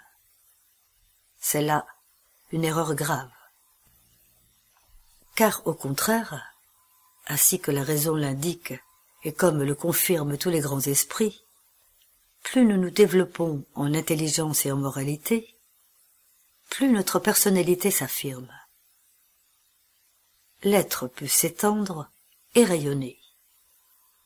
Il peut s'accroître en perception, en sensation, en sagesse, en amour, sans pour cela cesser d'être lui-même. Ne le voyons-nous pas par les esprits élevés, qui sont des personnalités puissantes? Et nous-mêmes, ne sentons-nous pas que plus nous aimons, plus nous devenons susceptibles d'aimer? Que mieux nous comprenons, plus nous nous sentons capables de sentir et de comprendre? Être uni à Dieu, c'est ressentir, c'est réaliser la pensée de Dieu. Mais ce pouvoir de sentir, cette possibilité d'action de l'esprit ne détruisent pas celui-ci. Ils ne peuvent que l'agrandir et lorsqu'elle est parvenue à certains degrés d'ascension, l'âme devient à son tour une des puissances, une des forces actives de l'univers. Elle devient un des agents de Dieu dans l'œuvre éternelle, car sa collaboration s'étend sans cesse. Son rôle est de transmettre les volontés divines aux êtres qui sont au-dessous d'elle, d'attirer dans sa lumière, dans son amour, tout ce qui s'agite, lutte et souffre dans les mondes inférieurs. Elle ne se contente même pas d'une action occulte. Parfois elle s'incarne, prend un corps et devient un de ces missionnaires qui passent comme des météores dans la nuit des siècles. Il est d'autres théories qui consistent à croire que, lorsqu'à la suite de ces pérégrinations l'âme est parvenue à la perfection absolue, à Dieu, après un long séjour au sein des béatitudes célestes, elle redescend dans l'abîme matériel, dans le monde de la forme, au plus bas degré de l'échelle des êtres, pour recommencer la lente, pénible et douloureuse ascension qu'elle vient d'accomplir. Cette théorie n'est pas plus admissible que l'autre. Pour l'accepter, il faudrait faire abstraction de la notion d'infini. Or, cette notion s'impose, quoiqu'elle échappe à toute analyse. Il suffit de réfléchir quelque peu pour comprendre que l'âme peut poursuivre sa marche ascendante et se rapprocher sans cesse de l'apogée sans jamais l'atteindre. Dieu, c'est l'infini, c'est l'absolu, et nous ne serons jamais, par rapport à lui, malgré nos projets, que des êtres finis, relatifs, limités. L'être peut donc évoluer, s'accroître sans cesse, sans jamais réaliser la perfection absolue. Cela paraît difficile à comprendre, et cependant quoi de plus simple? Laissez-nous choisir un exemple à la portée de tous, un exemple mathématique vous prenez une unité. Et l'unité, c'est un peu l'image de l'être. Vous posez l'unité et vous y ajoutez la plus forte fraction décimale que vous trouverez. Vous vous rapprocherez du chiffre 2, mais vous ne l'atteindrez jamais. Nous, hommes, enfermés dans la chair, nous avons de la peine à nous faire une idée du rôle de l'esprit qui porte en lui toutes les puissances toutes les forces de l'univers, toutes les beautés, les splendeurs de la vie céleste et les fait rayonner sur le monde. Mais ce que nous pouvons et devons comprendre, c'est que ces esprits puissants, ces missionnaires, ces agents de Dieu ont été comme nous des hommes de chair, pleins de faiblesse et de misère. S'ils ont atteint ces hauteurs, c'est par leurs recherches et leurs études, par l'application à tous leurs actes de la loi divine. Or, ce qu'ils ont fait, chacun de nous peut le faire. Tous, nous avons en nous les germes d'une puissance et d'une grandeur égales à leur puissance, à leur grandeur. Tous, nous avons les mêmes destinées splendides, le même avenir grandiose, et il ne dépend que de nous de le réaliser à travers nos existences innombrables. L'encyclopédie Spirit le site de l'Encyclopédie Spirit propose plusieurs dizaines d'ouvrages et revues en téléchargement gratuit. Nous en ajoutons régulièrement ainsi que des articles, photos, etc. Tout ce que nous proposons est libre de droit ou bien a fait l'objet d'un accord avec l'auteur. Pour connaître les conditions d'utilisation des fichiers PDF proposés, rendez-vous sur la première page de chaque ouvrage. L'encyclopédie Spirit est une réalisation du mouvement Spirit francophone. Nous allons écouter maintenant une causerie du Césac par Jan van Gansberg, Faire le bien sans ostentation. Charité, le but à atteindre. Pense que la charité dans tes actions doit être la lumière qui, qui chasse les ténèbres. Tant que tu ne comprendras pas que la charité est toujours le meilleur baume pour celui qui la pratique, en rattachant le bienfaiteur au nécessiteux, tu resteras dans la phase primaire de la vertu par excellence. Tu pourras partager de la monnaie à pleine main. Si tu n'éprouves pas le sentiment de l'amitié envers l'assisté, tu n'auras pas atteint l'essence même de la charité. Tu partageras des vêtements et des couvertures avec ceux qui n'en ont pas Cependant, si tu ne leur apportes pas de la compréhension et de la gentillesse, tu ne dépasseras pas les limites de la philanthropie. Tu porteras secours aux malades, au moyen de remèdes coûteux, mais si tu n'y ajoutes pas la douceur fraternelle, tu accompliras seulement une petite tâche sans grande importance. Tu offriras du pain à ceux qui ont faim. Néanmoins, si ton geste n'est pas empreint de bonté, tu n'auras pas accédé au sens réel de la charité. Tu distribueras des biens et des objets parmi les déshérités. Pourtant, sans la chaleur de ton apport humain envers eux, tu n'auras pas atteint la profondeur de la vertu supérieure. La charité est quelque chose de plus grand que l'action toute simple d'offrir quelque chose.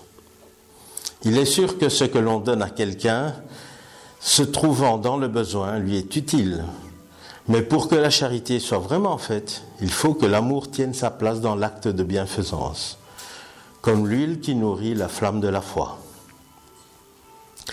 La charité matérielle remplit les espaces ouverts par la misère socio-économique, partout visible. Au-delà de ces espaces, il y a tout un monde de besoins chez d'autres personnes qui te frôlent et qui attendent la lumière libératrice venant de ton action. Avoir de l'indulgence envers les ingrats et les agresseurs. De la compassion devant les présomptueux et les pervers. De la tolérance envers les offenseurs. De l'humilité en face du défi créé par l'incohérence. De la pitié envers l'oppresseur et le despote. De la prière intercédant pour l'ennemi. De la patience pleine de noblesse devant les provocations et la mauvaise humeur des autres de la politesse qui fait sauter les menottes de la grossièreté et de la méchanceté, fruit de l'ignorance, responsable de la délinquance et de la folie. La charité morale est de règle à chaque instant, dans le foyer, dans la rue, dans le travail. Tout en la pratiquant, souviens-toi aussi de la charité envers toi-même. Jésus, vivant parmi les hommes, donna par l'exemple des leçons de tous les types de charité. Il est toujours le plus parfait modèle connu. Et il a montré la charité comme la lumière du geste qui éclaire les ténèbres grâce à l'action de l'amour. Charité donc, voilà le chemin à suivre, voilà le but à atteindre. Voilà le sujet d'aujourd'hui, faire le bien sans ostentation, qui est tiré donc du livre ici qui est l'Évangile selon le spiritisme, rédigé par Alan Kardec. C'est le chapitre 13, le point 1, 2 et 8 qui sont mis en avant.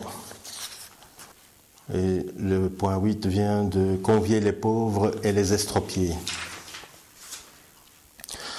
Alors je vais vous lire ici les deux passages qui viennent de la Bible. Et alors, le point 8 qui a été donné par euh, les esprits à Alan Kardec et qu'il a retranscrit ici dans l'Évangile selon le spiritisme. Donc faire le bien sans ostentation. Prenez garde de ne pas faire vos bonnes œuvres devant les hommes pour en être regardés, autrement vous n'en recevrez point la récompense de votre Père qui est dans les cieux. Lors donc que vous donnerez l'aumône, ne faites point sonner la trompette devant vous, comme font les hypocrites dans les synagogues et dans les rues pour être honorés des hommes. Je vous dis en vérité, ils ont reçu leur récompense. Mais lorsque vous faites l'aumône, que votre main gauche ne sache pas ce que fait votre main droite, afin que l'aumône soit dans le secret, et votre Père qui voit ce qui se passe dans le secret vous en rendra la récompense. Saint Matthieu. Jésus étant descendu de la montagne, une grande foule de peuple le suivit. Et en même temps, un lépreux vint à lui et l'adora en lui disant, Seigneur, si vous voulez, vous pouvez me guérir. Jésus étendant la main le toucha et lui dit, Je le veux, soyez guéri. Et à l'instant, la lèpre fut guérie. Alors Jésus lui dit, Gardez-vous de parler de ceci à personne, mais allez vous montrer au prêtre et offrez le don prescrit par Moïse afin que cela leur serve de témoignage. Saint Matthieu. Alors ici le passage que Kardec a reçu. Lorsque vous faites un festin, dit Jésus, ne conviez pas vos amis, mais les pauvres et les estropiés. Ces paroles absurdes, si on les prend à la lettre, sont sublimes si l'on en cherche l'esprit. Jésus ne peut avoir voulu dire qu'au lieu de ses amis, il faut réunir à sa table les mendiants de la rue, son langage était presque toujours figuré, et à des hommes incapables de comprendre les nuances délicates de la pensée. Il fallait des images fortes produisant l'effet des couleurs tranchantes. Le fond de sa pensée se révèle dans ces mots. Vous serez heureux de ce qu'ils n'auront pas le moyen de vous le rendre. C'est dire qu'on ne doit point faire le bien en vue d'un retour, mais pour le seul plaisir de faire. Pour donner une comparaison saisissante, il dit Conviez à vos festins les pauvres, car vous savez que ceux-là ne pourront rien vous rendre. Et par festin, il faut entendre non les repas proprement dits, mais la participation à l'abondance dont vous jouissez. Cette parole peut cependant aussi recevoir son application dans un sens plus littéral. Que de gens n'invitent à leur table que ceux qui peuvent, comme ils le disent, leur faire honneur ou qui peuvent les convier à leur tour. D'autres, au contraire, trouvent de la satisfaction à recevoir ceux de leurs parents ou amis qui sont moins heureux. Or, qui est-ce qui n'en a pas parmi les siens? C'est parfois leur rendre un grand service sans en avoir l'air.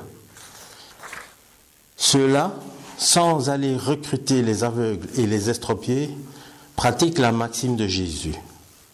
S'ils le font par bienveillance, sans ostentation, et s'ils savent dissimuler le bienfait par une sincère cordialité. Ici, dans notre société, il est un peu difficile de donner sans ostentation, parce que on a tous l'exemple que donne la télévision avec euh, toutes ces donations qui se font en direct, et on voit les chiffres qui augmentent, etc et on sait directement qui donne quoi, combien, etc. Ou alors, lorsque quelqu'un fait une donation, on fait un très grand chèque visible par les caméras et la personne va faire une photo avec ce grand chèque à côté. Voilà ce que j'ai donné, le montant est là. Donc, on se montre. Jésus, lui, justement, il, demande de ne pas se montrer lorsqu'on donne, ou qu'on donne euh, un service, ou qu'on rend service. C'est quelque chose qui doit être fait en discrétion. J'avais entendu parler d'une personne qui donnait des pièces de monnaie aux personnes qui sont dans la rue et qui demandent, mais on ne pouvait jamais savoir qu'il donnait de l'argent. Il venait, il prenait sa pièce, il la mettait dans sa main et il venait, il disait bonjour. Et alors, la, pièce était là et la pièce passait dans l'autre main et il repartait. Et la personne était contente qu'on lui avait dit bonjour, elle avait reçu une pièce en plus.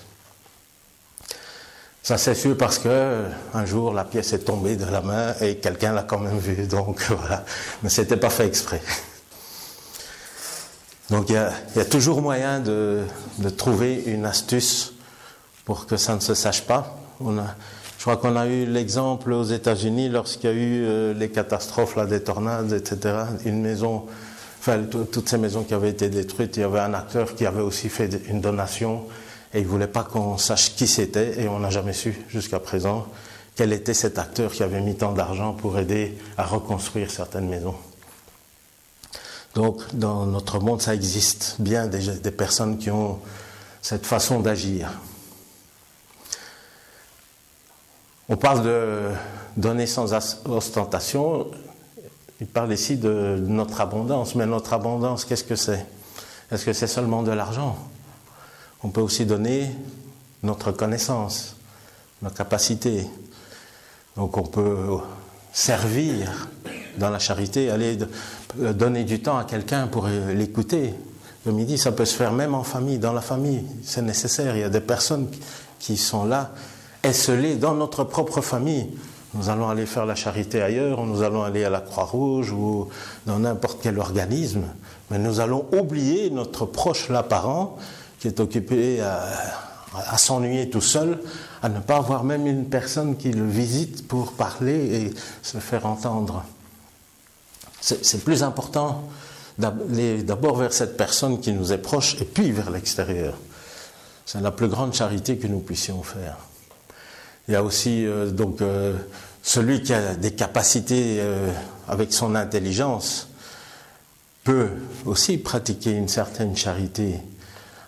je vois par exemple une personne qui est très forte en informatique et qui se permet de donner des, informations, euh, comment fonctionne, euh, par exemple, euh, hein, vous connaissez tous, tous ces programmes là, de communication, il y a Skype, Messenger, etc.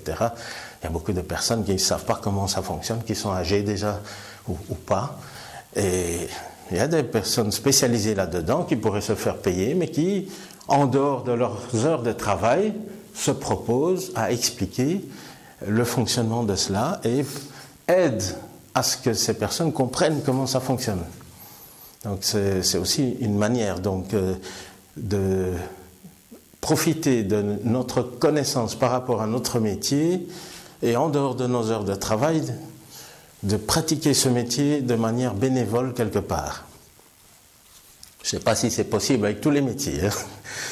parce que je ne sais pas comment un pilote peut faire. Euh, pour aller apprendre à, piloter à quelqu'un où il n'y a pas d'avion. Enfin bon, on ne sait jamais. Hein Mais voilà, il y a des tas de possibilités de, pratiquer cela. Alors moi j'ai pensé, il y a des, grandes œuvres très visibles qui, sont là, euh, des personnes qui, qui font des œuvres, et on les cite à la télévision, où, où il y a des, des, gens qui témoignent et qui font des films par rapport à ce qu'ils ont fait, et pourtant, ces gens pratiquent aussi la charité. Mais c'est difficile de pratiquer donc une charité à grand niveau, à haut niveau, sans se faire connaître. Et donc, il faut connaître la limite de savoir est-ce que c'est pour me faire connaître ou c'est pour faire connaître l'œuvre? Et là, on peut voir que c'est bien souvent pour faire connaître l'œuvre. Oui, il faut une image, il faut quelqu'un qui est visible. C'est cette personne qui, fait ces œuvres-là. Mais cette personne ne prend rien de tout cela. Cet argent va aller dans l'organisation que cette personne dirige et tout cela va être mis en place sans que personne ne touche un revenu par rapport à ce qui aura été mis en place. Parce que malheureusement, il y a beaucoup d'organismes qui fonctionnent avec, euh, enfin, para-étatiques et qui prennent beaucoup, ne fût-ce que pour euh, les logements, les déplacements, euh, nourriture, etc. Euh, le, budget de, de 100%, il n'y aura que peut-être 20% qui va vraiment aller dans l'œuvre. Mais toutes les personnes qui vont s'occuper de l'œuvre vont en fait diminuer le capital au maximum pour leurs propres besoins de, survie, euh, de, déplacement, de, enfin bon, ils vont simplement se faire payer, ils vont recevoir un salaire. Mais ici, il s'agit pratiquement d'un bénévolat. Ce n'est pas un, métier, c'est vraiment une, pratique bénévole. Parce que lorsqu'on met en, route cette pratique bénévole, c'est une très grande force. Parce que tout le monde euh, met de, l'amour. Vous avez vu, il dit, rien n'est sans, sans l'amour, ce n'est rien. Aucune charité n'est bonne sans l'amour. Mais lorsque nous mettons l'amour c'est un très grand moteur, un puissant moteur qui va faire que l'œuvre va se réaliser et on va se rendre compte qu'on a gaspillé beaucoup moins que si on avait fait appel à des organisations euh, enfin je ne vais pas citer, vous en connaissez beaucoup, mais vous voyez bien que ça fonctionne différemment. Et nous espérons tous qu'un jour, il y aura des organismes qui fonctionneront beaucoup plus comme cela. Alors je vous souhaite tous de pratiquer la bienfaisance avec ostentation. Merci de m'avoir écouté.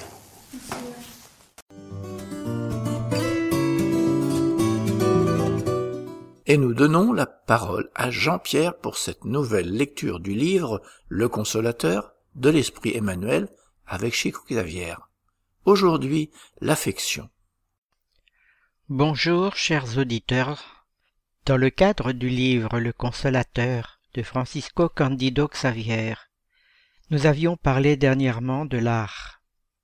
Aujourd'hui, dans le cadre des sentiments, nous aborderons le sujet de l'affection. Question 173 Comment devons-nous comprendre la sympathie et l'antipathie? Réponse. La sympathie ou l'antipathie trouvent leurs racines profondes dans l'esprit, où l'engrenage très subtil des fluides propres à chacun révèle presque toujours le retour des sensations ressenties par l'être dans les circonstances identiques d'un passé délictueux. Nous devons cependant considérer que toute antipathie, aussi injustifiée soit-elle, doit disparaître pour laisser place à l'affection qui édifie le cœur par le travail constructif et honnête de la fraternité. Question 174 Pourrions-nous avoir une définition de l'amitié? Réponse. À l'échelle des sentiments humains, L'amitié sincère est l'oasis de repos pour le randonneur de la vie sur son chemin de perfectionnement. Sur la terre, l'amitié loyale est la plus belle forme d'amour fraternel qui sanctifie les impulsions du cœur dans les luttes les plus douloureuses et inquiétantes de l'existence.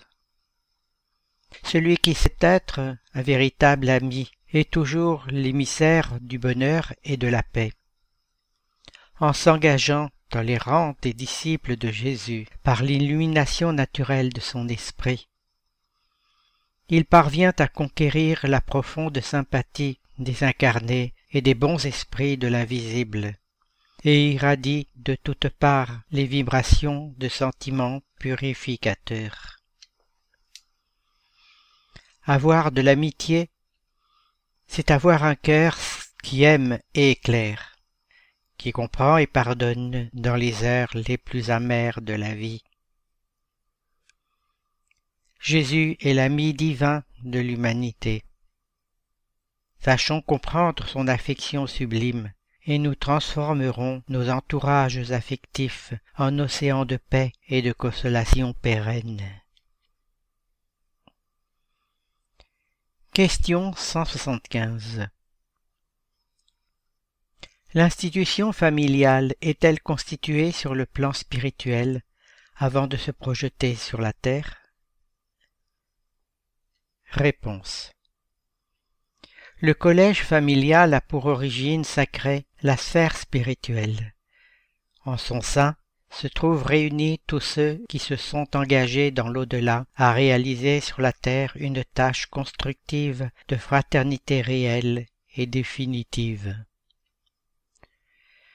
Dans cette institution divine, les liens de l'amour forgés lors d'expériences antérieures sont prépondérants. Toutefois, les haines et les persécutions d'un passé obscur surgissent également pour se transformer en solidarité fraternelle tournée vers l'avenir.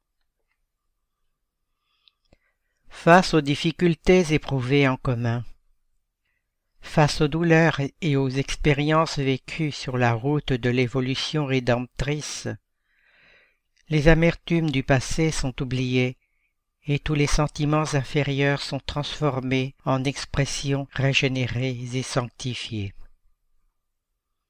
Une fois les affections purifiées au-delà des liens du sang, l'institution sacrée de la famille se prolonge dans l'infini grâce aux liens impérissables de l'esprit.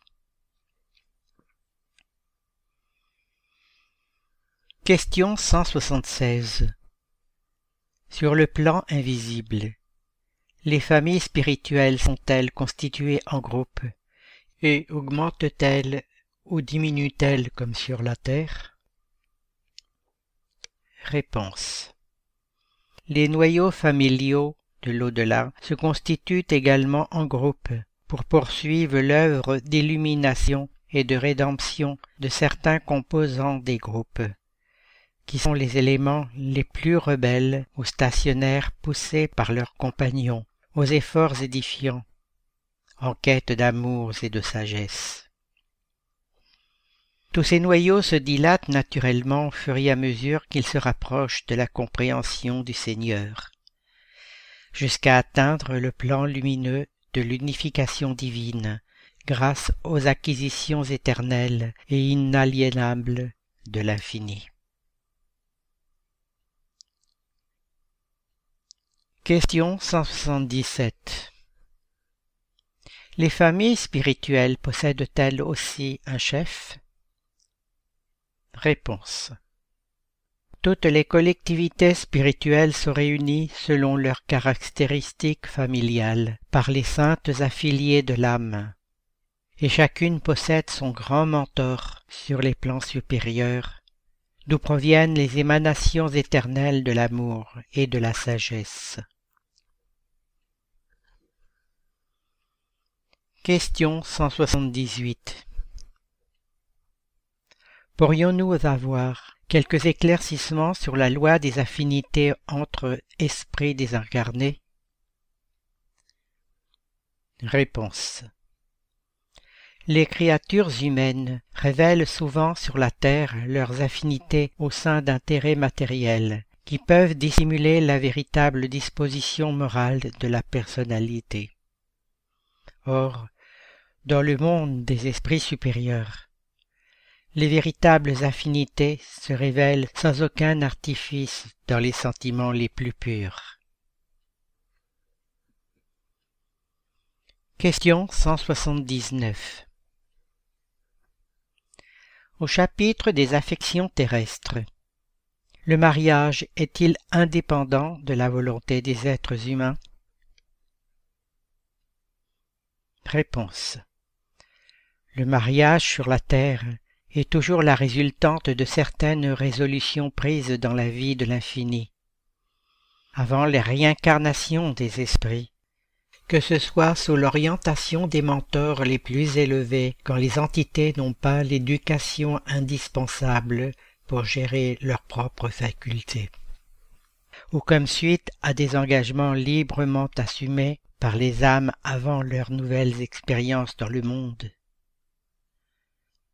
Par conséquent, les mariages humains sont prévus dans l'existence des individus, dans le cadre obscur des preuves expiatoires, ou pour accumuler des valeurs à l'occasion de missions qui régénèrent et sanctifient.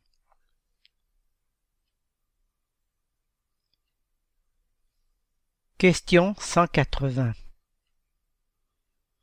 Dans le cadre des processus d'évolution de la vie sur la Terre, L'indifférence pour les manifestations de sensibilité affective aux heures de la douleur et de la joie est-elle une attitude justifiable comme mesure de vigilance spirituelle? Réponse. L'indifférence qui traduit la cristallisation des sentiments est toujours dangereuse pour la vie de l'âme. Néanmoins, certaines attitudes de maîtrise de l'extériorisation émotionnelle se justifient par la nature de leurs expressions éducatives. Question 181 Comment appréhender le sentiment de colère dans la vie humaine? Réponse La colère ne résout pas les problèmes évolutifs. Elle ne fait que rappeler les origines de la vie humaine dans ses expressions les plus grossières. L'énergie sereine inspire toujours l'édification de sentiments purificateurs, tandis que la colère impulsive, dans ses mouvements d'humeur irascible, est un vin empoisonné dont l'âme enivrée s'éveille toujours avec le cœur affligé par d'amers ressentiments.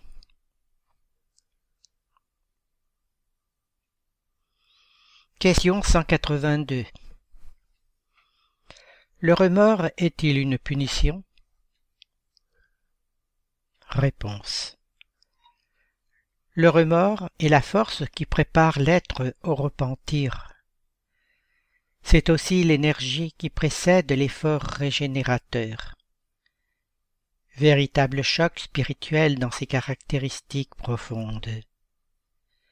Le remords est l'interstice vers la lumière grâce auquel l'homme reçoit la coopération indirecte de ses amis de l'invisible, afin de rectifier ses égarements et renouveler ses valeurs morales sur son chemin vers Dieu. Question 183 Comment interpréter la jalousie sur le plan spirituel? Réponse à travers ces expressions de scandale et de violence. La jalousie est l'indice d'un retard moral ou de stagnation dans l'égoïsme. Une pénible situation que l'homme ne pourra vaincre qu'auprès de rudes efforts, par la prière et la vigilance, afin d'enrichir son fort intérieur de la lumière de l'amour universel. En commençant par la miséricorde envers tous ceux qui souffrent et commettent des erreurs, tout en conservant également une disposition intérieure saine pour coopérer à l'élévation de chacun. Seule la compréhension de la vie qui nous place dans la situation de celui qui est en faute et qui souffre. Afin d'illuminer notre raisonnement par l'analyse sereine des événements, pourra annihiler la jalousie d'un cœur et fermer la porte au danger, par où toute âme peut s'engouffrer dans de terribles tentations aux graves conséquences. Question 184 À la lumière de l'Évangile, Comment devons-nous faire notre auto-éducation relative aux problèmes d'attirance sexuelle, dont les tendances égoïstes nous poussent souvent à des attitudes antifraternelles? Réponse. Nous ne devons pas oublier que l'amour sexuel doit être considéré comme une pulsion de la vie qui, par la progression de sa spiritualisation dans le dévouement et dans le sacrifice, conduit l'homme aux grandes réalisations de l'amour divin. Chaque fois que vous ressentez des dispositions antifraternelles autour de vous, cela signifie que des souvenirs préjudiciables ayant tendance à freiner votre marche évolutive demeurent prépondérants dans votre organisation psychique. L'effort d'auto-éducation devient alors urgent, car tout être doit résoudre le problème de la rénovation de ses propres valeurs. Vous pouvez observer que Dieu n'annihile pas les passions des hommes, mais les fait évoluer en les convertissant par la douleur en patrimoine sacré de l'âme, car il appartient à l'être de dominer son cœur de guider ses impulsions et d'orienter ses tendances grâce à l'évolution sublime de ses sentiments. À l'examen du coefficient toujours élevé de dépendance à l'amour sexuel que les hommes génèrent au cours de leur destinée, nous sommes contraints de reconnaître que si beaucoup contractent de lourdes dettes par excès de fortune, d'intelligence et de pouvoir, d'autres le font pour le sexe, en abusant de l'un des points de référence les plus sacrés de leur vie. De ce fait, très souvent, nous observons que beaucoup d'âmes souffrant d'angoisse sexuelle apprennent le renoncement et le sacrifice pour prendre le chemin des acquisitions les plus pures de l'amour divin. Il ressort donc qu'à l'inverse d'une éducation sexuelle visant la satisfaction des instincts, il est indispensable que les hommes éduquent leur âme à la compréhension sacrée du sexe. Merci Jean-Pierre. Chers auditeurs, vous pouvez aller sur les différents sites du mouvement spirit francophone et y trouver des informations et renseignements grâce aux liens qui existent sur le site www.lmsf.org.